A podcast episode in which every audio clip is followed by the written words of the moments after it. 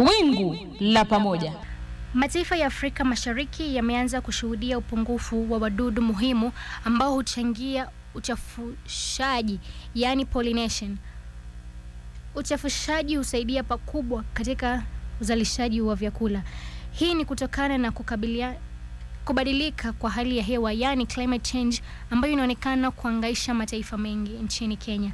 Hali hiyo imesababisha wakulima kutumia mikono yao kuchavisha mimea yani hand pollination ili kuongezea mazao yao. Mwanahabari mwenza Victor Muturi amekutana na wakulima hao na kutuandalia taarifa ifuatayo.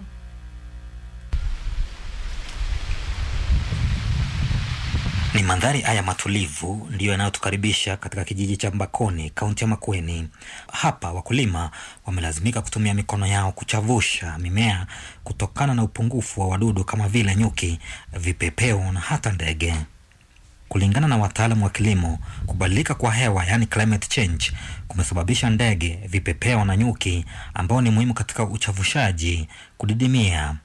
Uchavushaji yaani pollination ni pale ambapo chembechembe za poleni zinasambazwa kutoka mmea mmoja hadi mwingine kuzalisha mbegu. Hapa namkuta Joseph Mbidi ambaye ni mzazi wa watoto watatu akihudumia shamba lake. Mbidi anasema kuwa amekuwa akishuhudia mazao duni kwa miaka miwili sasa. Most of the farmers are clearing bushes, are clearing Wakulima wengi wanakata miti, vichaka ambavyo ni makao ya nyuki. Vipepeo ambao husaidia uchavushaji, tunawahimiza wakulima kupanda miti, kuwavutia nyuki, vipepeo na ndege ili kuongeza uzalishaji. Vile tunaangazia matumizi ya pembejea asili ambazo hazina madhara kwa uchavushaji.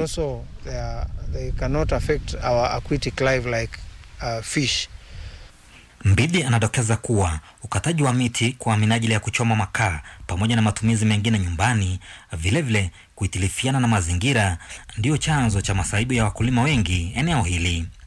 Nyuki, vipepeo na hata ndege sasa wamekosa makao, hivyo kuathiri uchafushaji, yaani pollination.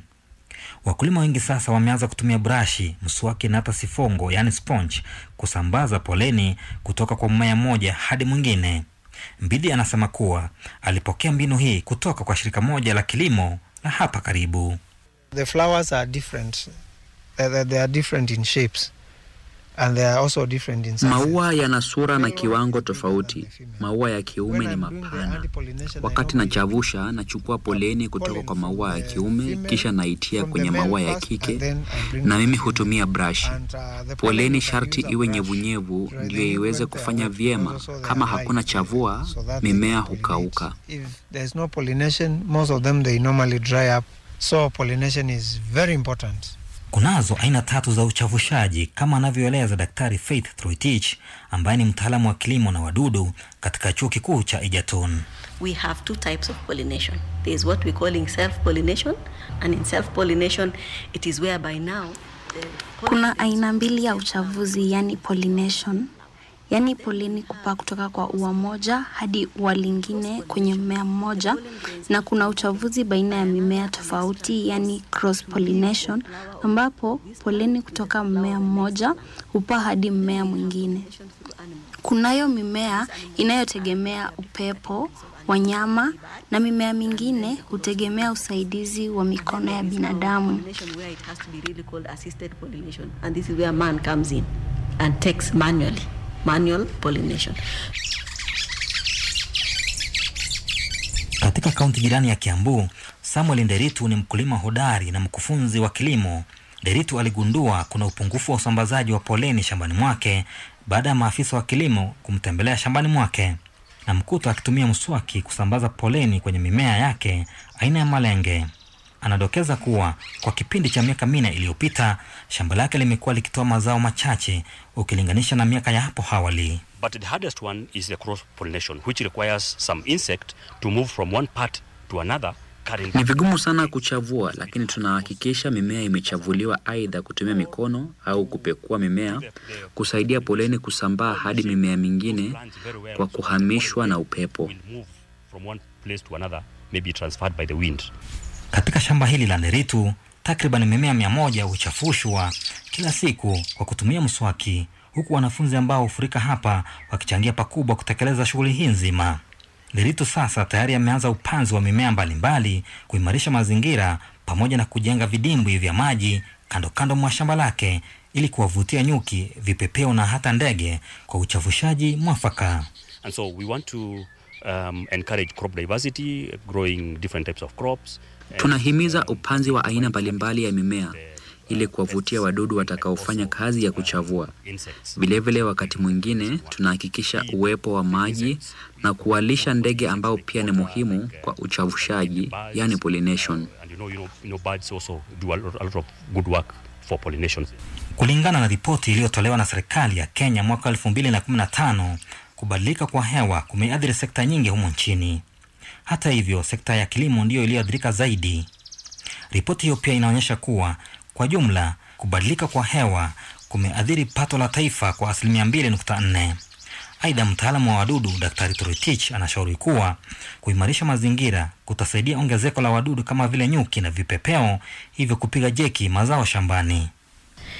In as much as uh, we want to do Wakati wadudu kama nyuki wanapokufa, inamaanisha kuwa uchavushaji, yani pollination, inapungua, hivyo kudidimia kwa mazao. Ni jukumu letu kuhakikisha tunahifadhi wadudu hawa kadri tunavyotaka upanzi wa aina moja ya mmea kwa mapato ya haraka. Ikiwa uchavushaji utahujumiwa, hatutakuwa na chakula siku zijazo. uh, the human race. Mimea kama vile maembe, tango yaani cucumber, tikiti maji, ndimu na limau hutegemea sana nyuki na wadudu wengine kwa uchavushaji, ilhali familia ya mimea kama vile sukuma wiki, mchicha hutegemea uchavushaji binafsi, yaani self pollination. Mimea aina ya mahindi, mtama, ngano, karoti na ndizi sana sana hutegemea upepo kwa uchavushaji. Daktari Sunday Kesi ambaye ni mtaalam katika kituo cha kimataifa cha utafiti wa wadudu yaani International Center for Insect Philosophy and Ecology ISIPE anaeleza umuhimu wa mazingira mema katika uzalishaji wa chakula.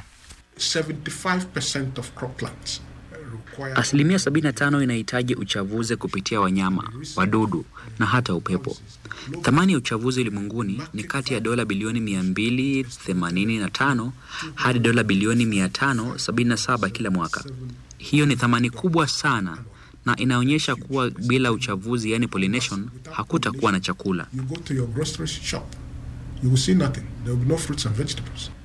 Kwa mujibu wa Daktari Ekesi, nchi kama vile Tanzania, Senegali, Burkina Faso, visiwa vya Komoro na Nigeria, baadhi ya wakulima tayari wanachavusha mimea kutumia mswaki au brashi shambani, huku wengine wakilazimika kufuga wadudu pamoja na kusindika mizinga kando kando ya mashamba ili kuwavutia nyuki. Ekesi anadokeza kuwa kunao aina za wadudu ambazo hukabili makali ya kubadilika kwa hewa na wanaweza kutumika vyema na wakulima.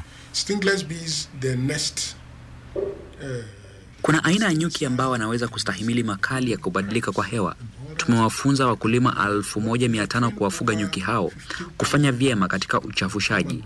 Mzinga wao ni rahisi kutengeneza ukilinganishwa na nyuki wa kawaida, na wakulima wanafaa kutumia kuboresha uzalishaji. Malengo ya maendeleo endelevu yani Sustainable Development Goals yanaashiria kuwa mataifa ikiwemo Kenya yanafaa kukabiliana na kubadilika kwa hewa, kuweka sera na mikakati ya kuimarisha mazingira na kuwafikia malengo hayo kufikia mwaka wa elfu mbili na thelathini.